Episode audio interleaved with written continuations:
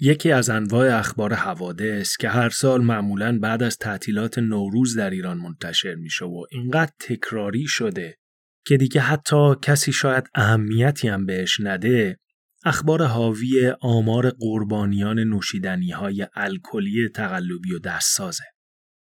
در کنار اون معمولا اخبار مربوط به ضبط و امها نوشیدنی های الکلی که به داخل کشور و عموما از طریق مرز ترکیه قاچاق میشه قرار داره. چون نوشیدن الکل در ایران بیشتر با مردها پیوند خورده و قربانیان اصلی در چنین آماری هم معمولا مردها هستند تصمیم گرفتم این قسمت و قسمت بعدی پادکست رو به الکل و آنچه مرد ایرانی باید درباره اون بدون اختصاص بدم. در این قسمت به تاریخچه بسیار مختصری از نوشیدنی های الکلی و همچنین معرفی انواع اونها می‌پردازم و در قسمت بعد درباره بایدها و نبایدها و همچنین درستی و نادرستی باورهایی که درباره الکل و نوشیدن اون وجود داره صحبت می‌کنم.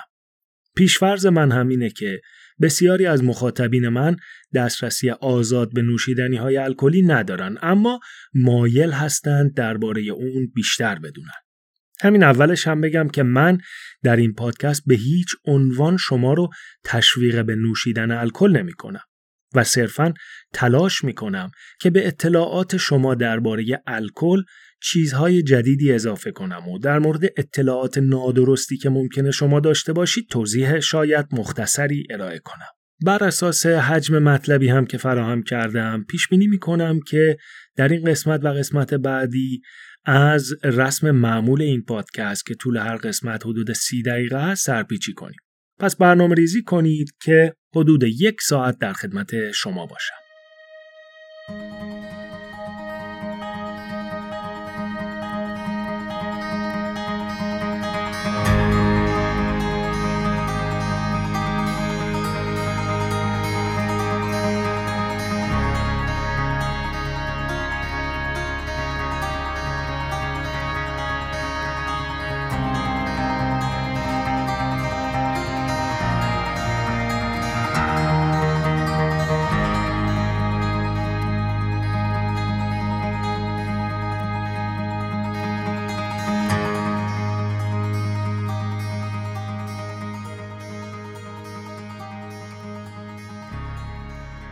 قدمت نوشیدنی های الکلی به هزاران سال قبل برمیگرده. واژه الکل از کلمه عربی کهول به معنای اساره یا همون عرق میاد. شواهد باستانشناسی نشون میدن که مصریان باستان که حدود 5000 سال قبل زندگی می‌کردن باور داشتن که یکی از خدایانشون به نام اوسایرس به اجدادشون نحوه درست کردن آبجو رو یاد داده بوده و بر همین اساس در مناسبات مذهبیشون آبجو می نوشیدن و یکی از وظایف کاهنان معابدشون هم درست کردن آبجو بوده. در هنگام کفن و دفن مرده هاشون هم آبجو رو به عنوان پیشکش به درگاه خدای مرگ در کنار جسد قرار می‌دادند. یونانیان باستان هم نوشیدن شراب رو در حال و هوایی شبیه به عبادت انجام می‌دادند و اعتقاد داشتن شراب یکی از نعمتهای ویژه‌ای بوده که یکی از خدایان المپ به نام دیونسوس به اونها ارزانی داشته. رومیان باستان بر این باور بودند که خدایی به نام باکوس از عنصر وجودی خودش در فرایند تخمیر شراب استفاده کرده و بنابراین شراب دارای عنصری خدایی است که متعلق به جهان والاتره و بر این اساس شراب رو مقدس می‌دونستند. از اون طرف آزتک ها اعتقاد داشتند که ایزدبانوی به نام مایاهوئل به اجدادشون یاد داده که آبجو درست کنن و آبجو رو در مناسک مذهبیشون می نوشیدن. از اینجور اعتقادها در جای جای جهان و در تاریخ ما انسانها کم پیدا نمیشن و همگی به نحوی بر این اصل اصرار دارند که نوشیدن الکل به ارتباط با جهان والاتر ربط پیدا می. حالا تعریفشون از جهان والاتر تفاوت‌های اصولی داشته که خب بدیهیه.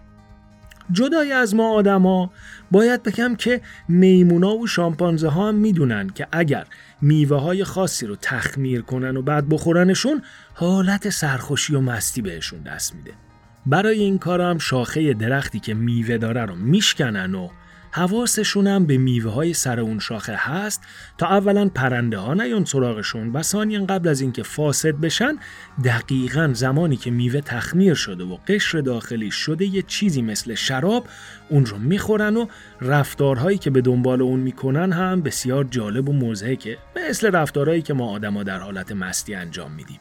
مراحل مختلف مستی و احساس و حالتی که به انسان در اون دست میده رو در قسمت بعد بررسی می‌کنیم.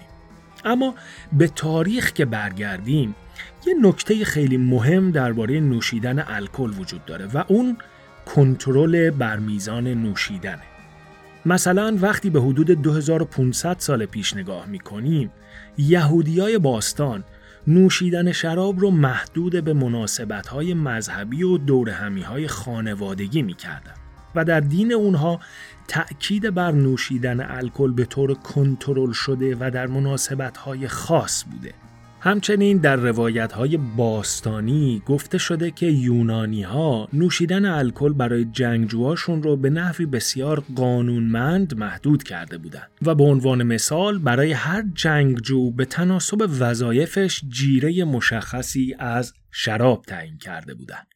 همین قضیه هم در بسیاری از جنگ هایی که اونا با رقبای خودشون مثل رومی ها و مقدونیا داشتن براشون یه امتیاز محسوب می شده چون قادر بودن تصمیماتشون رو بسیار هوشیارتر از رقبای مستشون بگیرن.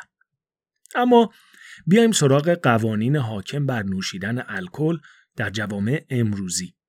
مصرف الکل امروزه در 14 کشور جهان از جمله ایران، یمن، امارات متحده عربی، عربستان سعودی، پاکستان، سومالی و برخی استانهای هندوستان ممنوعه. در کشور آمریکا هم در فاصله سالهای 1920 تا 1933 قانون منع نوشیدن نوشابه های الکلی اجرا شده که یکی از بخشای مهم تاریخ این کشور محسوب میشه. در اون سالها قاچاق الکل رواج بسیاری پیدا کرد و تقریبا در اون کشور شرایطی شبیه به وضعیت الان کشور خودمون ایران وجود داشت. اما دولت آروم آروم به شکست خودش در مورد این قانون پی برد و متوجه عواقب شدید اقتصادی و اجتماعی شد که در پی اجرای این قانون می اومد. با شکست این قانون در آمریکا قانونگذاران جامعه تصمیم بر قانونمند کردن مصرف الکل گرفتن. قوانینی برای این کار تنظیم کردند که تا همین امروز هم در آمریکا ادامه داره و مشابهشون هم تقریبا در همه کشورهایی که در اونها نوشیدن الکل آزاده وجود داره. این یعنی چی؟ یعنی در بسیاری از کشورهای پیشرفته نوشیدنی های الکلی به طور قانونی به مردم عرضه میشن و اونا می‌تونن هر مقدار که دوست داشته باشن و هر وقت که دلشون خواست مصرف کنن. اما نهادهای بهداشتی که معمولا وابسته به دولت هستند توصیه هایی برای نوشیدن الکل به طور مناسب ارائه می‌کنن. همچنین نهادهای آموزشی وظیفه آموزش به نوجوانان و کسایی که در صورت فقدان آموزش لازم ممکنه به دام اعتیاد به الکل بیفتن رو بر عهده دارن. از اون طرف هم در این کشورها یک سری قوانین بازدارنده و یک سری مجازات هایی برای تخلفات مرتبط با الکل وجود داره که معروفترین و مهمترین اونها رانندگی بعد از نوشیدن الکل و یا رانندگی در حین مستیه. مثلا اگر کسی مرتکب خلاف رانندگی بشه یا تصادف کنه و یا اصلا بدون اینکه خلافی کرده باشه مورد ایست پلیس قرار بگیره و پلیس تشخیص بده که سطح الکل خونش از حد قانونی بالاتره دستگیر میشه و بسته به شرایط ممکنه گواهینامه رانندگیش باطل بشه ماشینش توقیف بشه. جریمه بسیار سنگینی در حد قیمت ماشینش بهش بدن و یا در برخی موارد به زندان بیفته. در موردی هم که فردی در حین رانندگی در مستی تصادف منجر به فوت بکنه پروندهش با عنوان قتل عمد به دادگاه میره و ممکنه به اشد مجازات محکوم بشه. خب درسته که در بسیاری کشورهای جهان نوشیدن الکل آزاده ولی خرید و فروش مشروبات الکلی و یا واردات اون نیازمند مجوزهای خاصیه و برای عموم مردم ممنوعه و به شدت هم کنترل میشه تا دولت بتونه در درجه اول از کیفیت الکل عرضه شده به مردم اطمینان حاصل کنه و از اون مهمتر بتونه از طریق صدور این پروانه ها و اخذ مالیات از این راه کسب درآمد کنه.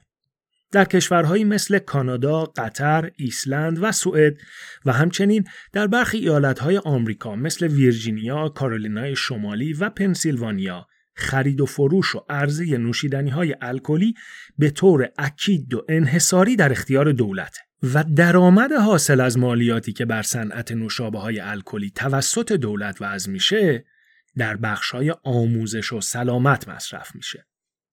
خب حالا که کمی در مورد تاریخچه و مقررات حاکم بر نوشیدنی های الکلی در جهان گفتیم بیایم کمی هم در مورد خود نوشابه های الکلی و اینکه الکل با ما آدما چه کار می‌کنه که خیلی ها اون رو مقدس میپندارن و خیلی ها نجس صحبت کنیم. برای این کار اول باید کمی درباره علم شیمی به زبان بسیار بسیار ساده صحبت کنیم.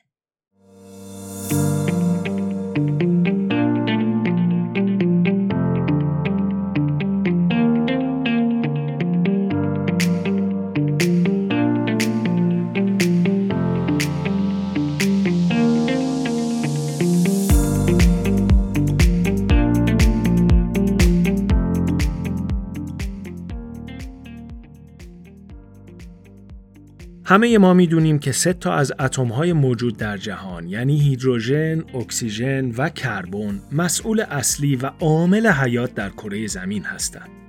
مثلا خورشید که منبع انرژی ما ساکنان کره زمینه انرژی خودش رو از فعل و انفعالات شیمیایی اتمهای هیدروژن تأمین می‌کنه. و چیزی که ما به عنوان اکسیژن هوا می‌شناسیم و بدون اون زندگی معنا نداره در واقع مولکولی تشکیل شده از دو اتم اکسیژنه. هر آنچه هم که جان داره بر اساس پیوندهایی از اتمهای کربن با هم و با سایر اتمها به وجود اومده. در علم شیمی وقتی یک اتم اکسیژن با یک اتم هیدروژن پیوند داده بشن چیزی که به وجود میاد اسمش هست یون هیدروکسیل. حالا اگر یون هیدروکسیل به یک اتم هیدروژن دیگه متصل بشه حاصلش میشه مولکول آب که باز هم عامل دیگه ای برای حیات در کره زمینه. اتم کربن و هیدروژن قابلیت وصل شدن به هم در انواع و اقسام حالتها رو دارن. مثلا اگر دو اتم کربن با هم و با 6 اتم هیدروژن ترکیب شده باشند گاز اتان به وجود میاد که سمی و خطرناک و به شدت قابل اشتعاله. حالا اگه یه دست معجزه‌گر بیاد تو یکی از اون اتم‌های هیدروژن رو از مولکول گاز اتان جدا کنه و بجاش یک یون هیدروکسیل به چسبونه مایعی شفاف و بیرنگ شبیه به آب به دست میاد که اسمش اتانول و اگه من و شما اونو بنوشیم مست میشیم و باقی غذایا. خب ولی اون دست معجزه‌گر مال کیه خدای اوسایرس مصریان باستان؟ خدای دیونسوس یونان؟ خدای باکوس روم باستان؟ ایزدبانوی مایاهوئل زکریای رازی؟ وارتان پیرمرد ارمنی محله مجیدی تهران؟ یا شاید هم همایون عرق فروش یهودی خیابون سعدی شیراز؟ کدوم واقعا؟ خب معجزهگر سازنده الکل در اصل هیچ کدوم از اینایی که گفتم نیست و اتفاقا دست هم نداره. در واقع سازنده الکل یه ارگانیزم تکسلولی به اسم متداول مخمر یا یست که از حدود 300 میلیون سال پیش در کره زمین زندگی می‌کنه و در فرایند گوارشی خودش و تولید انرژی برای بقا مولکول های هیدروکربن موجود در مواد قندی و نشاسته ای رو میشکنه در نتیجه این کار و بعد از مصرف اکسیژن توسط ارگانیسم مولکول های دیوکسید کربن و الکل حاصل میشن و به این فرایند هم تخمیر گفته میشه. مخمر به جز این برای وجود آدم ها بسیار ضروریه و نقش کلیدی هم در ساخت غذایی که ما می‌خوریم و هم در حزم اون داره. طیف متنوعی از انواع مخمرها در روده های من و شما زندگی می‌کنن. و باید بگم که تعداد اونها در روده یک انسان بالغ از مجموع تعداد کل سلول های بدن اون انسان بیشتره. و اگه یه روز این مخمرها به هر نحوی تصمیم به اعتصاب بگیرن فاتحه ما خونده است. چون به سرعت اسهال خونی می‌گیریم و خلاص. بیشتر از این البته اگه بخوام درباره مخمرها و نقش اونا در زندگی حرف بزنم به بیراهه میریم. اما اگه شما به این بحث علاقه دارید توصیه می‌کنم به کتاب The Yeast Handbook مراجعه کنید که لینکش رو براتون گذاشتم ولی خب ترجمه فارسیشو نتونستم پیدا کنم. خب حالا بریم سراغ خود نوشیدنی های الکلی. نوشیدنی های الکلی رو میشه از نظر میزان قلزت الکلشون به دو دسته اصلی تقسیم بندی کرد.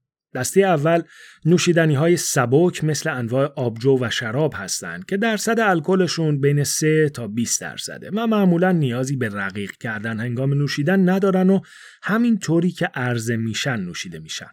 دسته دوم اما نوشیدنی های سنگین مثل انواع عرق ها هستند که درصد الکل اونها عمدتا بالای 20 درصده. آبجو و شراب همونطوری که قبلا گفتیم قدیمی ترین مشروبات الکلی هستند که به دست بشر ساخته شدن و اولی از تخمیر جو، گندم و یا سایر دانه ها به دست میان و دومی از تخمیر انگور و یا در برخی موارد نادر میوه های شیرین دیگه. انواع مختلف آبجو و شراب انقدر زیاد هستند که درباره اونها کتاب ها نوشته شده و مثلا در کشورهایی مثل آلمان، فرانسه و ایتالیا رشته های دانشگاهی در زمینه شراب و آبجو وجود داره. پس اینجا من سعی می کنم انواع اصلی و کلی آبجو و شراب رو معرفی کنم و شما اگه علاقه داشتید برید دنبالش رو معلوماتتون رو در هر زمینه که دوست داشتید بالا ببرید. همونطور که گفتم آبجو انواع زیادی داره و مثلا در مغازه های آبجو فروشی در استان اونتاریوی کشور کانادا بین 800 تا 900 آبجوی مختلف عرضه میشه. انواع اصلی آبجو از نقطه نظر رنگ، طعم و درصد الکل طبقه بندی میشن و نقش اصلی در تفاوت اونها رو نوع جو و همچنین مخمری که در ساختشون استفاده شده ایفا می‌کنن مزه اونا به میزان و نوع رازیانه ای که در فرایند تخمیرشون به کار رفته بستگی داره. به طور کلی دو دسته اصلی آبجو در دنیا وجود داره با عنوانهای کلی لاگر و ایل. و هر نوع آبجویی که به این دو دسته کلی تعلق نداره رو با عنوانهای غیر از لاگر و ایل نامگذاری می‌کنن مثل استاوت، پورتر، رادلر و الا ماشاءالله نامها و عنوانهای زیادی برای آبجو وجود داره. اما بیایم و تمرکز رو بذاریم روی دو دسته اصلی یعنی لاگرها و ایلها. پرطرفدارترین و بیشترین و معروفترین آبجوها در طیف لاگر قرار دارند. مشخصه اصلی لاگرها رنگ طلایی و شفافیتشونه و الکلشون هم معمولا بین چهار تا پنج و نیم درصده. فرایند تخمیر لاگرها در دمای پایین صورت می‌گیره و مخمری که به کار میره در فرایند تخمیر در ته دیگ مینشینه و برای همینم آبجوسازها به lager به اصطلاح آبجوی کف تخمیری میگن. چهار طیف اصلی lager از نظر طعم و رنگ اینا هستند. pale lager، pilsner، amber و red lager و dark lager. خب pale lager یا به فارسی lager روشن رنگ طلایی شفاف بسیار روشنی داره که به سفیدی می‌بره. تلخی بسیار سبکی داره که به طعم رازیونهی که درش استفاده شده برمیگرده. در کنار این آبجو میشه پیتزا و یا سایر خوراکی های ایتالیایی مثل انواع پاستا رو خورد و لذتش رو برد. الکل لاگر روشن به ندرت از 5 درصد بالا میره. توصیه میشه که یه لیوان دستهدار با شیشه کلوفت همون چیزی که به عنوان لیوان اصلی میشناسیمش رو در فریزر چند ساعت نگه داریم و بعد پیل لاگر رو بریزیم توش و نوش جان. به عنوان مثال آبجوی بادوایزر محصول آمریکا در این دسته بندی قرار می‌گیره. دسته بعدی لاگرها پیلسنر هست که رنگش از پیل لاگر روشنتره ولی طلایی بسیار شفاف و خوشرنگیه که به سفیدی هم نمی‌بره. طعمش هم کمی از تلخی ملایم به ترشی می‌زنه. برای رفع تشنگی از همه آبجوها بهتره و کلا آبجوی تابستونه محسوب میشه.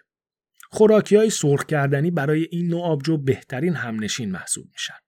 سه تا از معروفترین پیلسنرها رو میشه پیلسنر اورکوئل محصول جمهوری چک و کارلسبرگ و یا توبورگ محصول دانمارک اسم برد. برای این نوع آبجو بهتر از لیوان بلند و باریک که اصطلاحاً بهش ستاوت یا لیوان دودکشی هم میگن استفاده کنید.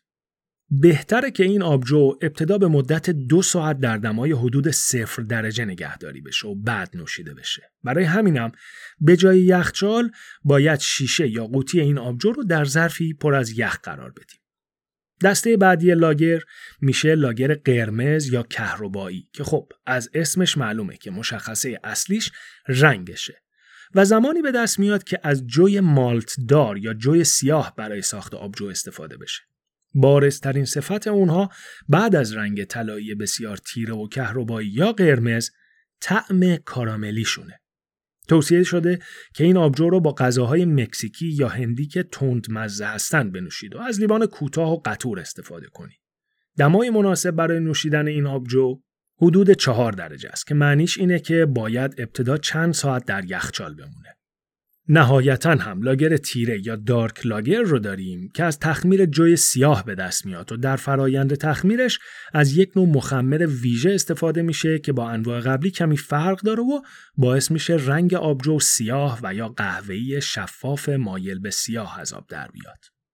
طعم این آبجوها معمولا از تلخی به شیرینی می‌زنه و توصیه میشه مقدار خیلی جزئی مربا به لبه لیوانی که آبجو رو توش میریزید بمالید تا شیرینیش رو بیشتر درک کنید. لیوانش هم بهتره از همون مدل دودکشی باشه. این آبجو می‌تونه یار و یاور خوراکی های دریایی و خصوصا ماهی دودی یا ماهی تنوری باشه. اما حالا که با لاگرها به عنوان پرطرفدارترین و معروفترین آبجو آشنا شدیم بریم سراغ نوع دوم یعنی ایل. تفاوت اصلی ایل با لاگر اینه که تخمیر ایل در دمای بالاتری نسبت به لاگر صورت می‌گیره یعنی چیزی حدود دمای اتاق. در فرایند تخمیر هم مخمر روی سطح مخلوط دیگه تخمیر میسته و برای همینم آبجوسازها به ایلها آبجوهای سرتخمیری میگن.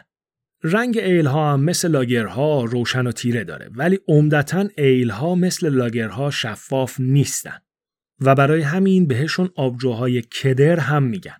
همچنین برخلاف لاگرها که همگی تعمهای مشابه ولی گوناگون داشتن نمیشه یک تعم و یا حتی یک طیف از تعم رو به ایلها نسبت داد. ایلها به همین خاطر بسیار بسیار گوناگون تر از لاگرها هستند و به طور متوسط اگر در یک آبجو فروشی مثلا 50 نوع لاگر وجود داشته باشه در کنارش 200 نوع ایل برای انتخاب هست. ولی تعدادشون خب کمتره و مثل لاگرها در بسته بندی های تعداد بالا ارائه نمیشن. مثلا نمیشه یه جبه 24 تایی ایل خرید ولی خب طبیعتا می‌تونید 24 تا قوطی ایل جدا جدا بخرید. نکته رو می‌گیرید. ایلها آبجوهای روزمره نیستن. باید باهاشون حال کنی. به همین دلیل هم مارک و یا نوع خاصی از ایلها رو نمیشه پیدا کرد که مثلا از نظر محبوبیت و پرفروشی بتونه با لاگری مثل توبورگ یا استلا یا چه می‌دونم بادوایزر رقابت کنه. ولی از طرف دیگه طرفدارای ایل کسایی هستن که در نوشیدن آبجو به قول قدیمیا چند تا پیرن بیشتر پاره کردن یا شاید بهتر باشه بگیم چند تا لیوان بیشتر شکستن. غلظت الکل ایل ها هم از لاگرها بالاتره و به 8 یا حتی 10 درصد هم می‌رسه. چیزی که برای lager امکان پذیر نیست. و اگر lager ی با الکل مثلا 8 درصد دیدید بدونید که بهش الکل اضافه شده. خب بریم سراغ انواع اصلی ale.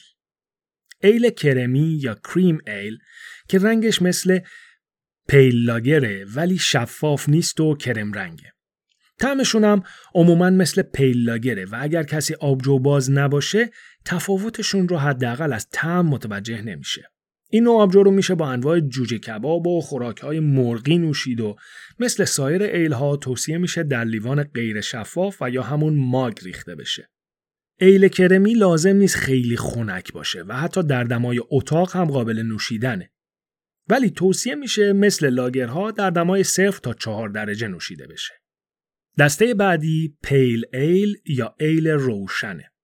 سه دسته pale ale داریم که با نام کشوری که در اونجا به شکوفایی رسیدن نامیده میشن.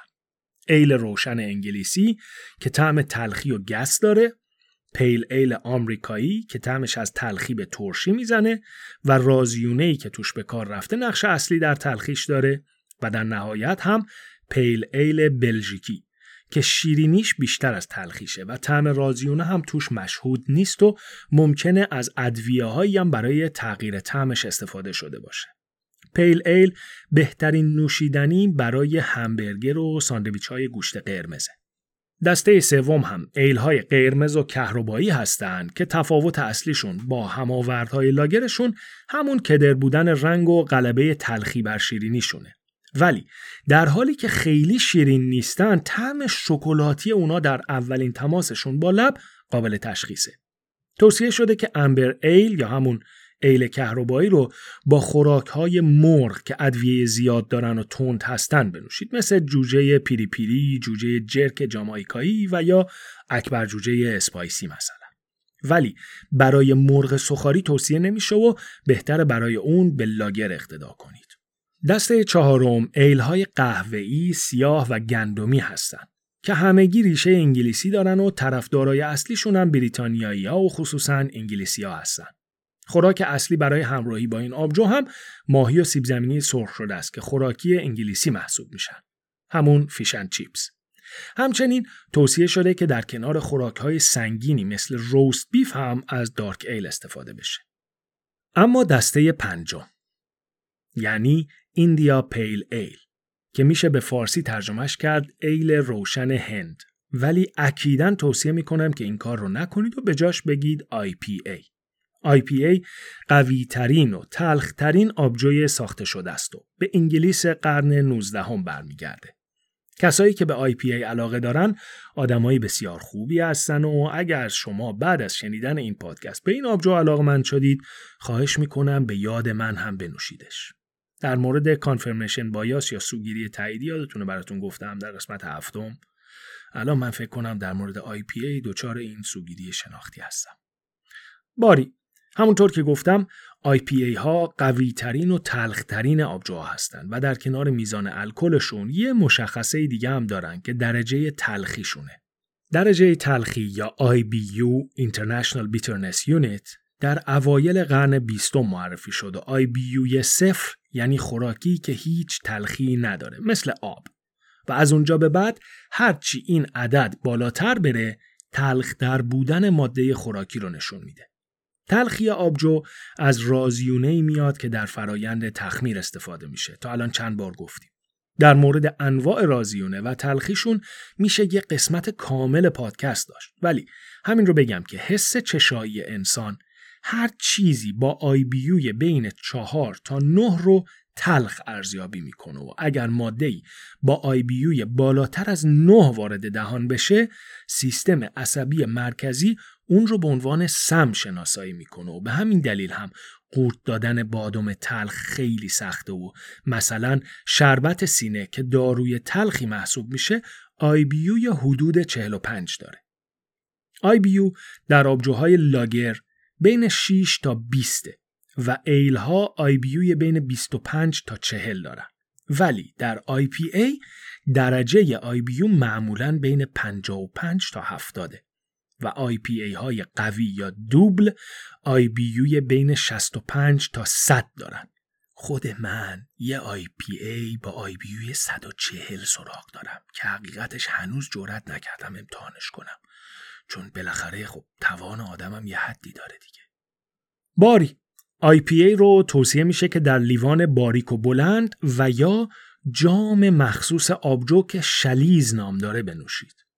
دمای مناسب IPA حدود 4 درجه است و رنگش طلایی مات مایل به قهوه‌ای و کدره. البته برخی IPA های شفاف وجود دارن که پاستوریزه شده هستند ولی IPA های معمول پاستوریزه نیستن و به همین دلیل باید بلا فاصله که قوطی یا بطریشون رو باز می‌کنید نوشیده بشن. و اگر چند ساعت در لیوان بمونن دیگه نباید بنوشید و بهتره که اون رو دور بریزید. خوراکی هایی که خیلی با آی جور در میان معمولا غذاهای چرب و سنگین مثل کباب بره، کله پاچه، خوراک مغز، انواع سوسیس و یا انواع استیک هستند. سایر انواع آبجوها رو گفتم مثل ستاوت ها، پورتر ها، رادلر ها و یا آبجوهای اصلی رو اینجا فقط به اسمشون اشاره می‌کنم و شما در مکاشفه اونها صاحب اختیار هستید. واقعا چقدر صحبت کردن درباره آبجو آدم رو سر کیف میاره. خب حالا بریم و خیلی به صورت سطحی و جزئی انواع کلی شراب ها هم داشته باشیم تا بعدش برسیم به نوشیدنی های سنگین یعنی عرق ها.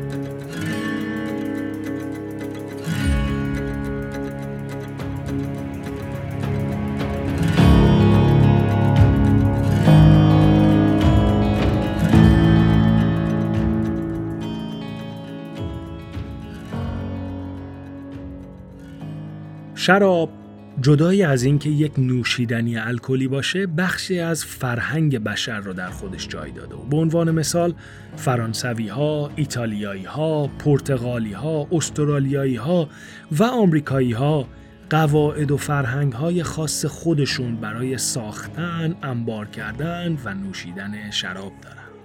حتی مناطق مختلف کشوری مثل فرانسه یا ایتالیا و یا حتی محله های مختلف از شهرهای این کشورها هم آداب ویژه خودشون درباره شراب رو دارن. درباره شراب چه کتاب ها که نوشته نشده، چه افسانه ها که سراییده نشده و چه رسومی که به وجود نیامده. در مورد انواع شراب اما باید بگم که به طور کلی دو نوع شراب از نظر رنگ داریم که قرمز و سفید هستند. البته سفیدش چیزی بین زرد کمرنگ و سبز انگوری. شراب های سفید و قرمز رو از نظر غلظت و عطرشون طبقه بندی می‌کنن. معمولا میزان الکل اونها بین 10 تا 17 درصد متفاوته و در کنار اونها دسته شراب های گازدار هم هست که میزان الکلشون شبیه به آبجوه یعنی بین 4 تا 9 درصد. شراب های سفید رو میشه به سه دسته اصلی تقسیم کرد. شراب های رقیق یا به انگلیسی light bodied white wines که آسون ترین شراب ها برای نوشیدن هستند و اصطلاحاً آبجوی شراب ها هم نامیده میشن.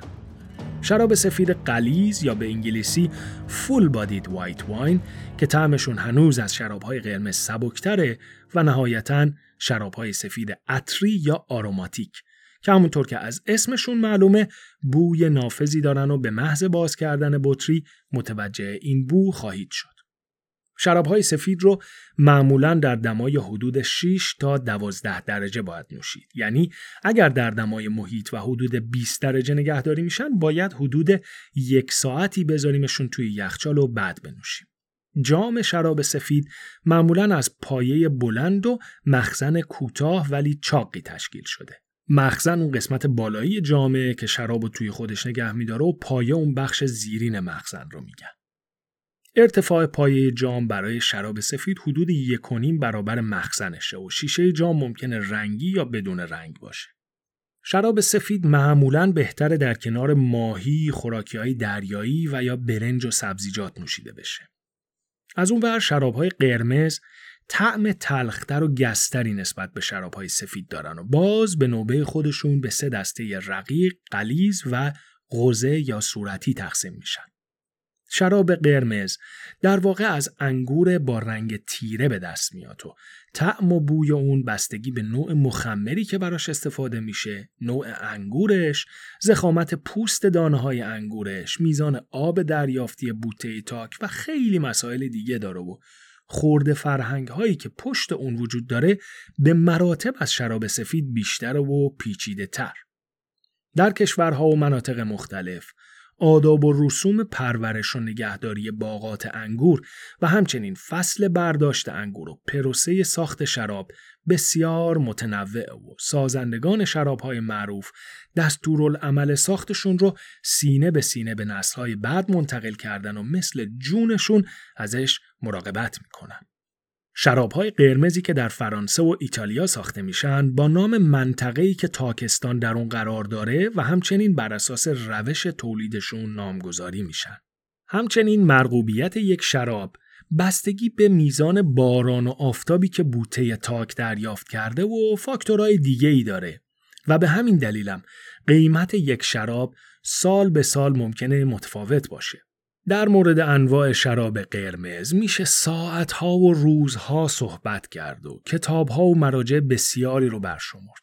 من اینجا به یک نوع از اون بسنده می‌کنم تا هم یک سری ابهامات رو از بین ببرم و هم دین خودم به شهر زادگاهم رو ادا کرده باشم.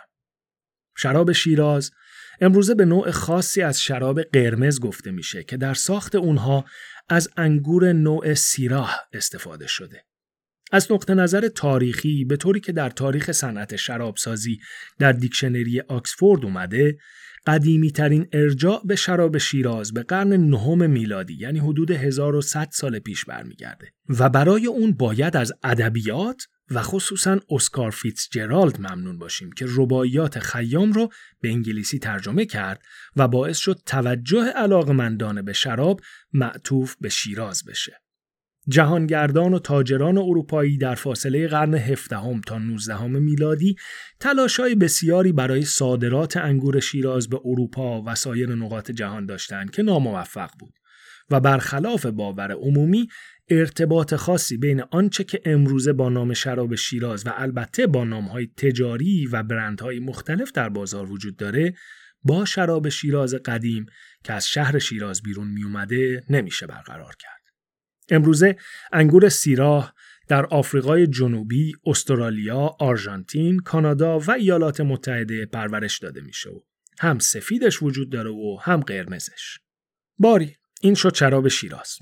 حالا اگر شراب قرمز رو در فرایند تخمیر زودتر از موعد برداریم رنگش قرمز کمرنگ مایل به صورتی میشه و طرفدارای خاص خودش رو داره.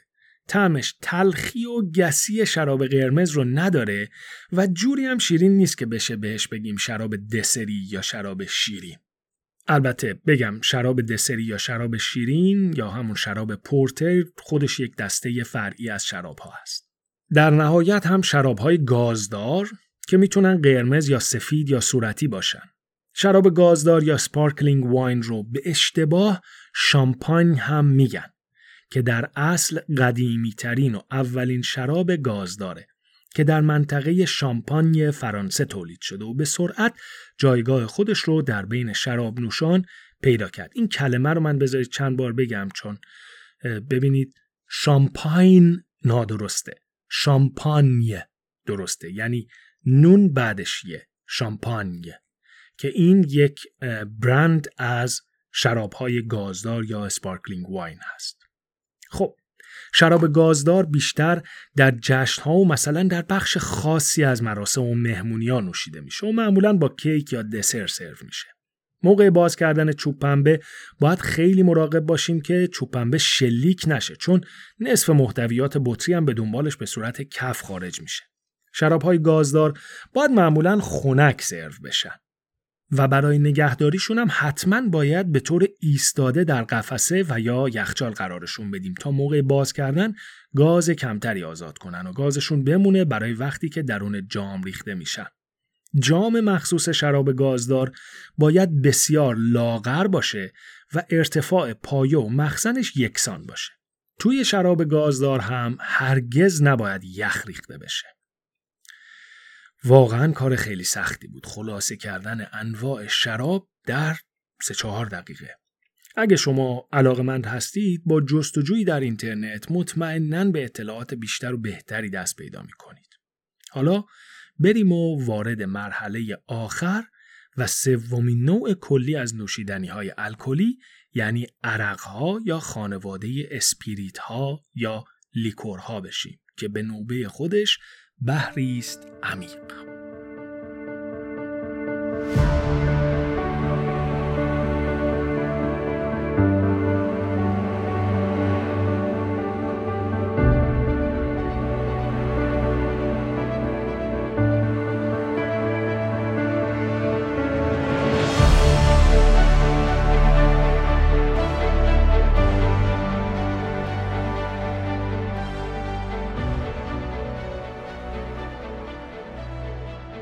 گفتیم که فرایند تخمیر مواد قندی توسط مخمر یا یست انجام میشه و محصولش اتانول و دیوکسید کربونه. اما در فرایند تخمیر اگر میزان الکل از حد خاصی بالاتر بره محیط برای خود مخمر سمی میشه و به سرعت میمیره و الکل موجود در ظرف تخمیر به اسید تبدیل میشه و محصول نهایی به جای شراب یا آبجو تبدیل میشه به سرکه و خلاص. برای همینم هست که آبجو و شراب نمی‌تونن الکل بالایی داشته باشن. اما این ابن بشر ولد چموش یک کلک دیگه از آستینش در آورد و از طریق تقطیر آب فیزیکی رو از شراب خارج کرد و محصولی با درصد بسیار بالاتری از الکل به دست آورد و اسمش رو گذاشت عرق که انصافا اسم با مسمایی هم هست یعنی شراب رو بجوشونیم و عرقش رو در بیاریم پس در فرهنگ بادنوشی هر نوشیدنی با میزان الکل بالای 20 درصد دیگه از فرایند تخمیر حاصل نشده و در اصل از فرایند تقطیر به دست اومده. عرقها رو شاید بشه از یک دیدگاه خیلی کلی به دو دسته رنگی و سفید تقسیم کرد که در اون مثلا کنیاک به دسته اول و ودکا به دسته دوم تعلق می‌گیره. اما کار به این سادگی ها نیست و چون بسیاری از عرقها هم سفید دارن و هم رنگی عاقلانش اینه که تقسیم بندی بر اساس ماده اصلی که در دیگه تقدیر وارد میشه صورت بگیره و نحوه ساخته عرق. بر این اساس در یک دستبندی کلی میشه 6 نوع از عرقها رو برشمرد که اینا هستن. برندی، جین، ویسکی، تکیلا، ودکا و رام. برندی از کلمه هلندی برند ویخن به معنای شراب سوخته میاد و الحق هم که نام با مسمایی داره چون برندی از طریق تقطیر شراب به دست میاد. حالا بسته به نوع شرابی که استفاده شده اسم برندی هم متفاوت میشه. مثلا کنیاک که از تقطیر شراب قرمز انگور به دست میاد و یا گراپا همون عرقسگی خودمون که از تقطیر شراب سفید انگور به دست میاد. انواع دیگه ای از برندی هم هستن که از شراب سیب یا گلابی یا حتی هلو به دست میان و طرفدارای خودشون رو دارن. میزان الکل برندی ها معمولا بین 40 تا 60 درصده و اگر در حالت سک و بدون هیچ افسودنی نوشیده بشن معمولا در لیوان تیپ سنیفر سرو میشن که بسیار شبیه جام شرابیه که پایه نداشته باشه. کوکتیل هایی که میشه با برندی درست کرد معروف ترینشون اینان.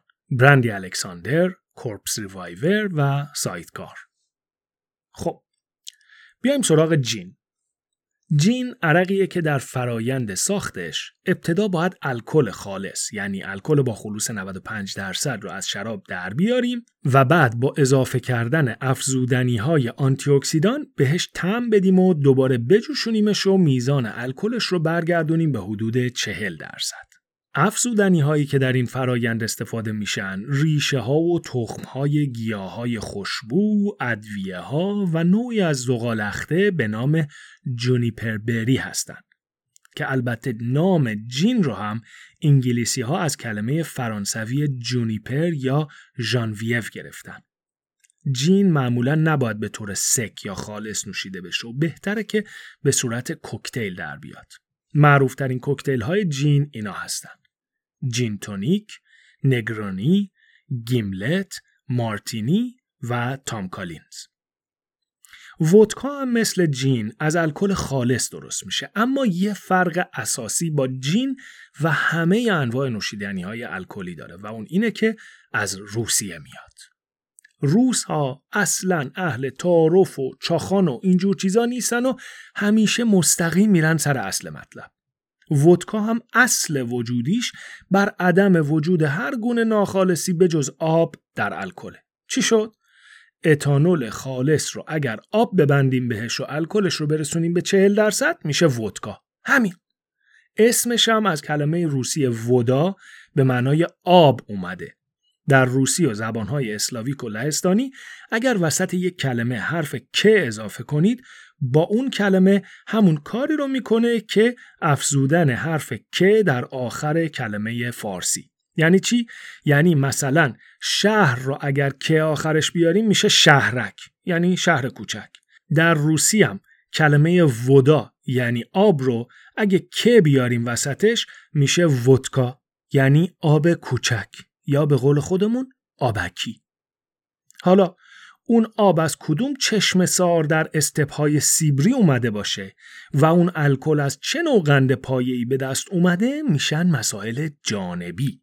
برای همینم هست که همه ودکاها گرون و ارزون تقریبا یه تم دارن و اگر مثلا شما ودکای اسمیرنوف رو که البته فقط اسمش روسیه و محصول آمریکاست بریزید توی شیشه ودکای ابسولوت سوئدی هیچ کس تفاوتش رو متوجه نمیشه.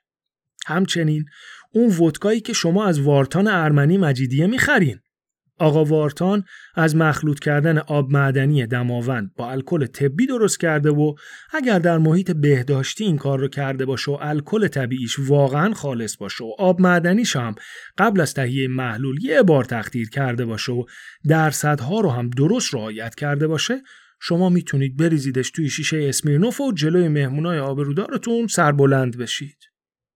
ودکا هم مثل جین معمولا به صورت کوکتیل ارائه میشه و معروفترین اونها ودکا مارتینی یا ودکا تینی، Bloody Mary، screwdriver یا پیچ گوشتی و kamikaze هستند. ودکا رو به طور سک معمولا در لیوان کوتاه سرو می‌کنن و شیشه لیوان باید کلفت باشه. بریم سراغ رام. رام از ریشه کلمه لاتین saccharum به معنای شکر میاد. اگر ملاس نیشکر و یا آبقند رو تخمیر کنید و بعد مخلوط تخمیر شده رو تقطیر کنید رام به دست میاد که بیرنگ و شفافه. اما میشه ادویه ها و افزودنی هایی بهش اضافه کرد و چند سالی هم در بشکه های چوبی نگهداریش کرد تا رنگش به نارنجی بزنه. رام رو به طور معمول باید چند سالی در بشکه های چوبی نگهداری کرد تا طعم و رنگ بگیره. معروفترین کوکتل های رام اینا هستن. رامن کوک دایکویری، مایتای و پیناکولادا. رام رو میشه به صورت سک هم نوشید و برای این کار از همون لیوانهای شبیه لیوان ودکا و یا لیوان سنیفر که مال برندی بود میشه استفاده کنیم. خب چی موند برندی و جین و رام و ودکا رو گفتیم آ تکیلا تکیلا اسم شهری در مکزیکه که در اون منطقه نوع خاصی از کاکتوس به اسم بلو آگاو در میاد اگه برگ های بلو رو تخمیر کنیم و اون چه به دست میاد رو تختیر کنیم تکیلا به دست میاد. البته انواع دیگه از کاکتوس هم در مکزیک و مناطق جنوبی آمریکای شمالی وجود داره که از اونها هم عرق می‌گیرن. ولی به اونا نمیگن تکیلا میگن مزکال. در حقیقت تکیلا هم نوع خاصی از مزکاله. همونطوری که کنیاک نوع خاصی از برندیه. و همه انواع mezcal هم یک طعم تند خاص خودشون رو دارن. میزان الکل تکیلا مثل سایر عرقها بین 40 تا 55 درصد و معمولا به صورت سک اما در مقدار بسیار کم یعنی حدود 20 سی سی و یک مرتبه نوشیده میشه که بهش میگن shot تکیلا. کلمه shot یعنی ضربه و الحق هم که وقتی shot تکیلا رو می‌زنی یه ضربه به سیستم چشایی و بعدش هم به سیستم مرکزی عصبی وارد اما در نهایت باید به ویسکی بپردازیم که خودش دنیاییه. اصلا نمی‌دونم بشه در این مجال کم حتی اشاره سطحی به انواع ویسکی بکنم یا نه. داستان از این قراره که در ابتدای قرن 15 میلادی یعنی همین 500 سال پیش یکی از حاکمین مناطق محلی اسکاتلند نوشیدنی رو امتحان می‌کنه که از ایتالیا اومده بوده و اسمش آکواویتا بوده و بهش میگن که انقدر سنگینه که یکی از حاکمین ایرلندی اون رو نوشیده و مرده. این جناب حاکمم برای روکم کنی آکواویتا رو مینوشه که ثابت بکنه چقدر قویه. ولی طبق عادت مثل آبجو مینوشه و در همون میزان و به توصیه های اطرافیان هم توجه نمی‌کنه و ظرف حدود نیم ساعت بیهوش میشه. وقتی به هوش میاد دستور میده آبجوسازها روش تختیر رو یاد بگیرن و بر این اساس با سعی و خطا بالاخره موفق میشن که با تختیر مخلوط اولیه جوی تخمیر شده مایعی زرد رنگ و شفاف به دست بیارن و حالا میمونه اسمش. یادتون هست گفتم کلمه ودکا در روسی یعنی آبکی؟ حالا در زبان اسکاتلندی کلمه ویزن یعنی آب.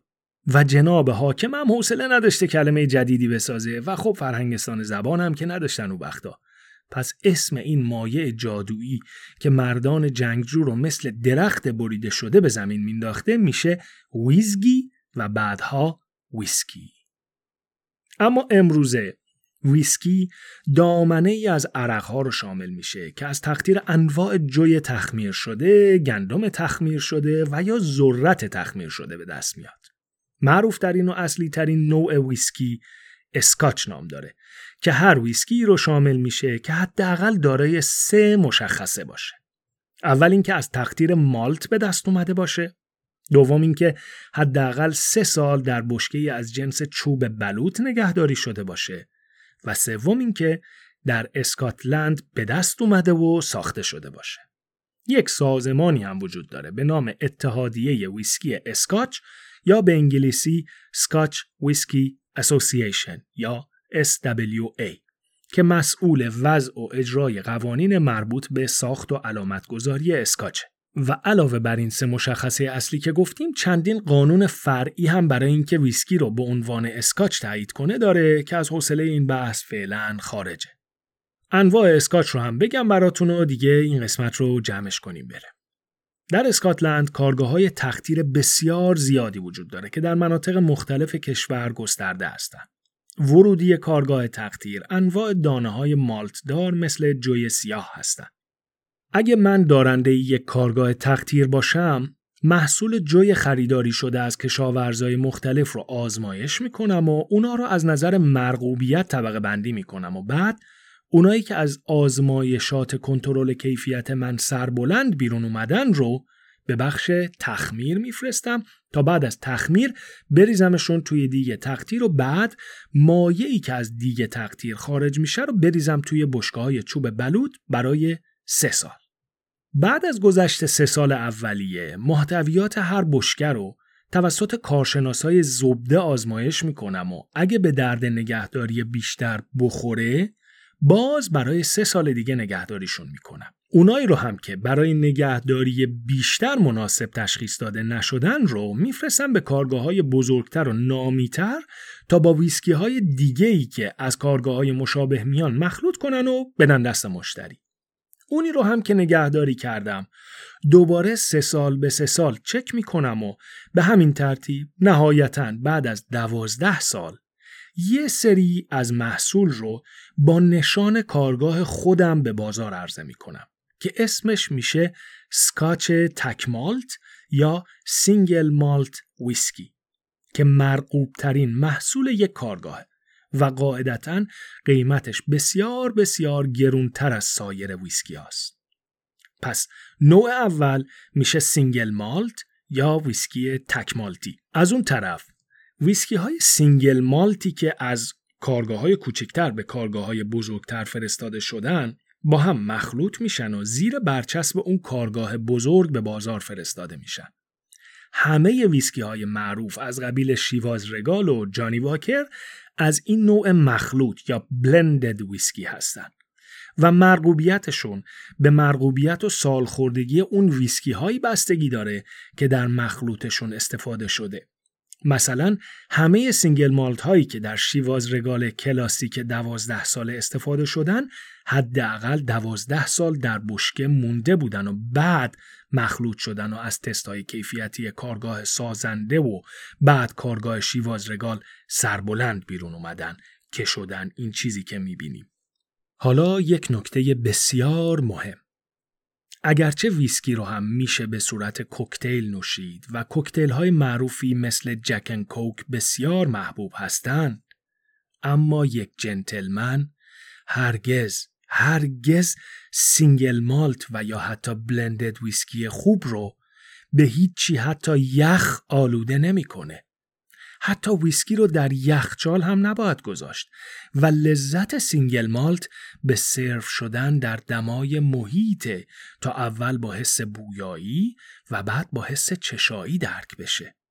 اینا نکته های تستی کنکوریه که دارم میگم بهتونا. باری بجز اسکاتلند کشورهای آمریکا، استرالیا، کانادا، ژاپن و ایرلند هم ویسکی های مرغوبی می سازن و کم و بیش شرایط و نحوه عرضه اونا مشابه اسکاچ هاست. اما چون محدودیت های شدید اسکاچ به اونا تحمیل نمیشه دستشون بازه و محصولاتشون بسیار متنوع تر هستن. انواع ویسکی غیر اسکاتلندی خیلی زیاده و اسمهای متنوعی بر اساس روش ساخت، مواد اولیه، نوع نگهداری و غیره به محصولشون دادن و چندتایشون میشن اینا. ویسکی مالت مخلوط یا blended malt whisky.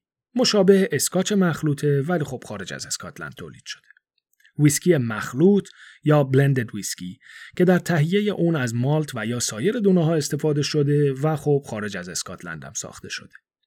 ویسکی بربن که ویسکی مخلوطیه که در دانه های تخمیریش حداقل 51 درصد ذرت وجود داره و طعمش به شیرینی می‌زنه. اگرم درصد ذرت موجود در مخلوط اولیش از 80 درصد بره بالاتر دیگه اسمش میشه ویسکی ذرت یا corn whiskey و دیگه بهش بربن نمیگن. در نهایت هم ویسکی تنسی رو داریم که ویسکی هست که در ایالت تنسی آمریکا ساخته شده باشه و در ساخت اون یک مرحله ویژه با عنوان پروسه ناحیه لینکلن یا به انگلیسی Lincoln County Process رعایت شده. معروف ترین ویسکی تنسی جک دنیل نام داره که به افتخار مخترع پروسه ناحیه لینکلن آقای جک دنیل نامگذاری شده. مرجع من برای این اطلاعاتی که درباره ویسکی گفتم کتاب World Atlas of Whiskey یا اطلس جهانی ویسکی بود که لینکش رو براتون می‌ذارم اگه خواستید برید و مطالعه کنید.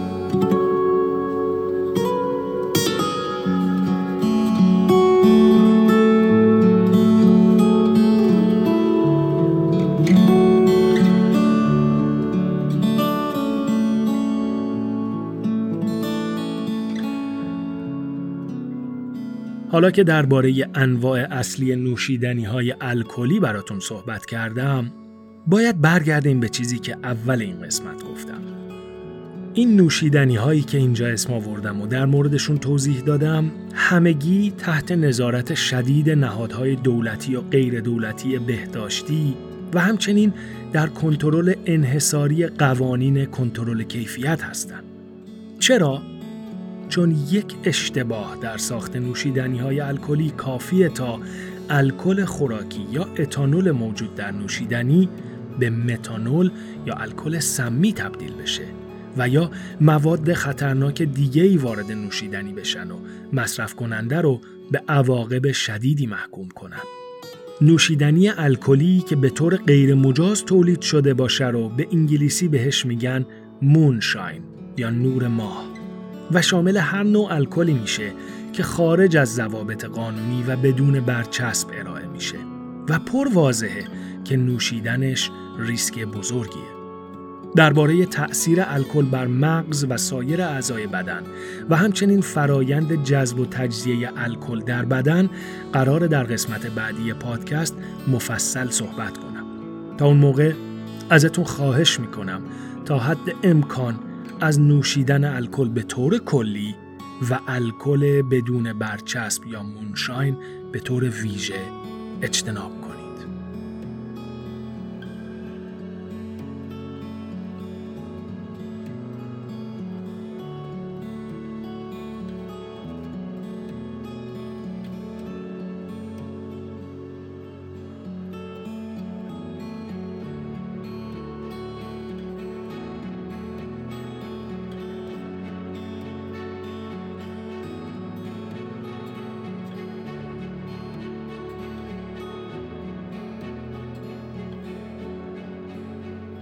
من علی رضایی فر هستم و این یازدهمین قسمت از پادکست مرد ایرانی بود.